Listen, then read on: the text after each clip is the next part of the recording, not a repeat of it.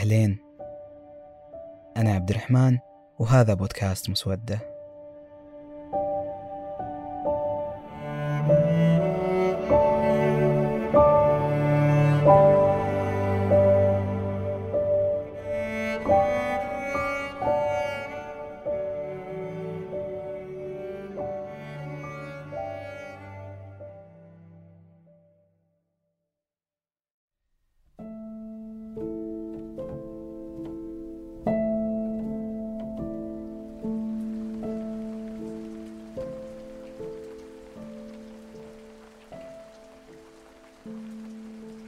في ليلة شتوية وفي حضرة كوبين من القهوة التفت على صديقي وسألته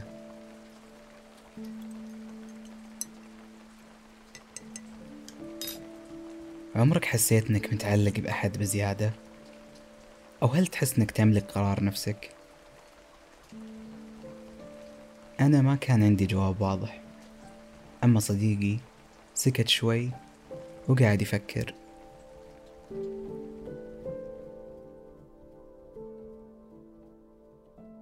حبنا للتملك وخلقنا للطقوس والأشياء اللي تونسنا يخلقون لنا شعور ممتع. ممكن لحظي لكن ممتع جدا. هدفنا نعيش سعيدين ومبسوطين صح؟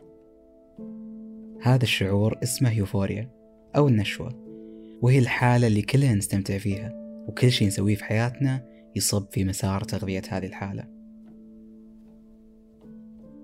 في دماغنا في مركز اسمه مركز المكافأة.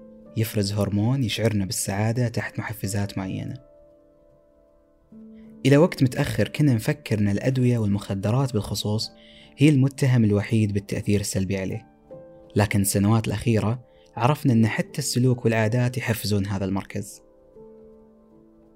طلعت جهود كثيرة علميا لتوثيق أكثر من مرض وإعادة تعريف مصطلح الإدمان ويكون يتعدى المدى المحدود اللي متعودين عليه في إدمان المخدرات أو العقاقير إلى إدمان سلوكيات مختلفة نسويها ولاحظنا ضرر إدمانها مع الوقت.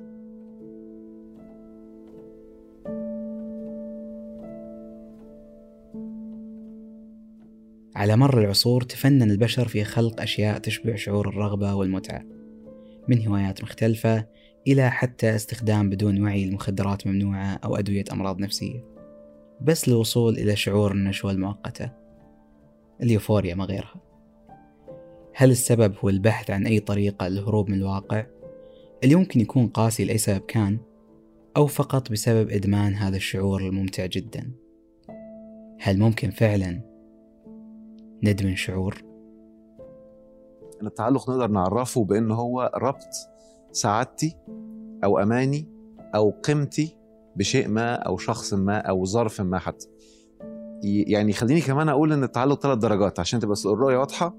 أول في البداية والإنسان ماشي في حياته بتلاقيه معلق سعادته أو متعته على شيء ما. دي درجة بسيطة من التعلق. ممكن يوم بعد شوية ضايف التعلق بالأمان إن أنا أماني مثلا بابا ماما شغلي وظيفتي. لو دمج الاتنين مع بعض ودخل قيمته ده اللي بيخليه في الآخر يتدمر تدمير شديد وده أسوأ درجات التعلق. بعد كل اللي سمعته عن الإدمان هل تتوقع يكون تعلقنا بالأشخاص في حياتنا زيه زي إدمان المخدرات والعادات المضرة؟ تقول لنا الكاتبة تريش ترافيس مؤلفة كتاب لغة القلب يمكن تعريف التعلق بصورة أوسع على أن الشخص المصاب به لا يستطيع أن يعيش معتمدا على ذاته أو مكتفيا بها بل يميل للتعلق المرضي بغيره وتكون سلوكياته وأفكاره متمركزة حول شخص آخر أو شيء آخر أو مادة إدمان معينة وفي ذات السياق فإن الأشخاص المتعلقين بأي نوع من الإدمان يمكن اعتبارهم مدمنين.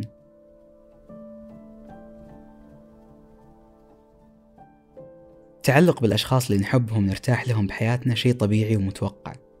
نعرف كثير أشخاص أو حنا نفسنا يمكن نعرف كيف تعلقنا بشخص معين إيش ممكن يوصل له. تعلقنا بالحالة النفسية اللي نعيشها مع هذا الشخص بشكل مفرط خلق نتيجة عكسية عند غياب هالحالة. بالأصح ما نبغى نطلع من حالة النشوة اللي نحس فيها معهم. اللي يصير أول ما نتخلى أو حتى نتخيل أي شيء سيء في علاقتنا ندخل في حالة مزعجة وإحساس سلبي. نبي نطلع منه بأسرع وقت بس عشان نرجع مرة ثانية مناطق راحتنا اللي نحس فيها بالمتعة ويمكن الأمان. إحنا بطبعنا نبحث عن الاهتمام. وممكن أقل صور الاهتمام تكون مصيدة كافية لإيقاعنا في التعلق حتى المساجين والأسرى ممكن يتعلقون في اللي يحبسهم زي ما تشرح لنا متلازمة ستوكهولم هل ممكن نكون مصابين بمتلازمة التعلق؟ Abusive relationships don't start out abusive, they start out exciting and exhilarating. There's an intensity of affection and emotion, a rush. It feels really good.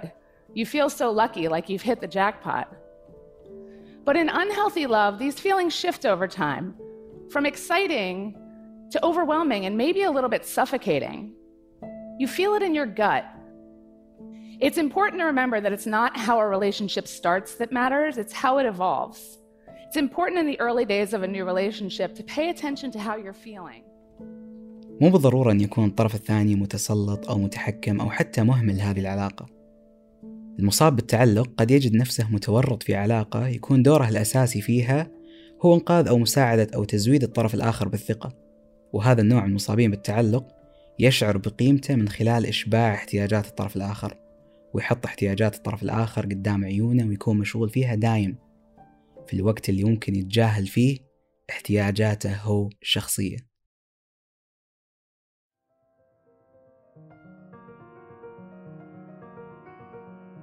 كل هذه السلوكيات تؤدي إلى نشوء العلاقات السامة والمؤذية وتبدأ المشاعر اللي تؤذينا زي الحزن أو الخوف أو الغيرة يغزون هالعلاقة. الخوف من شبح الوحدة واختزال معنى الأمان في هذا الشخص من الأسباب اللي توصلنا لهالمرحلة. وهالمثال ممكن نشوفه بين الأزواج والأصدقاء وحتى الأطفال في بداية أعمارهم. المشترك عند المصابين بالتعلق هو عدم معرفة أو تحديد قيمة الشخص أو عدم بناء الاستقلالية أو الرغبة العارمة للشعور بالقبول والحب.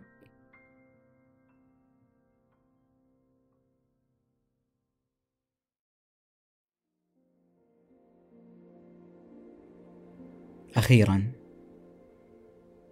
ممكن نتعلق بمن نحب وهذا طبيعي لكن الحب بحدود وبتوازن خيار واعي موجود أمام عيوننا. التوازن هذا هو المنقذ بعد الله من تسمم علاقتنا بمن نحب وإي صح. في هذيك الليلة الشتوية وفي حضرة ما تبقى من أكواب قهوتنا. رفع صديقي راسه وجاوب سؤالي بسيل من التساؤلات. هل فعلا أحتاج أثبت لنفسي إني أملكها؟ ما أدري صراحة. هل بيتغير شيء في حياتي إذا صرت أعرف إني أقدر بكل بساطة أتخلى عن أي شيء أو أي شخص بدون ما أتأثر؟ ممكن. كل اللي أعرفه أن ودي أختار معاركي ولا أبي يكون فقدان السيطرة على نفسي واحدة منهم.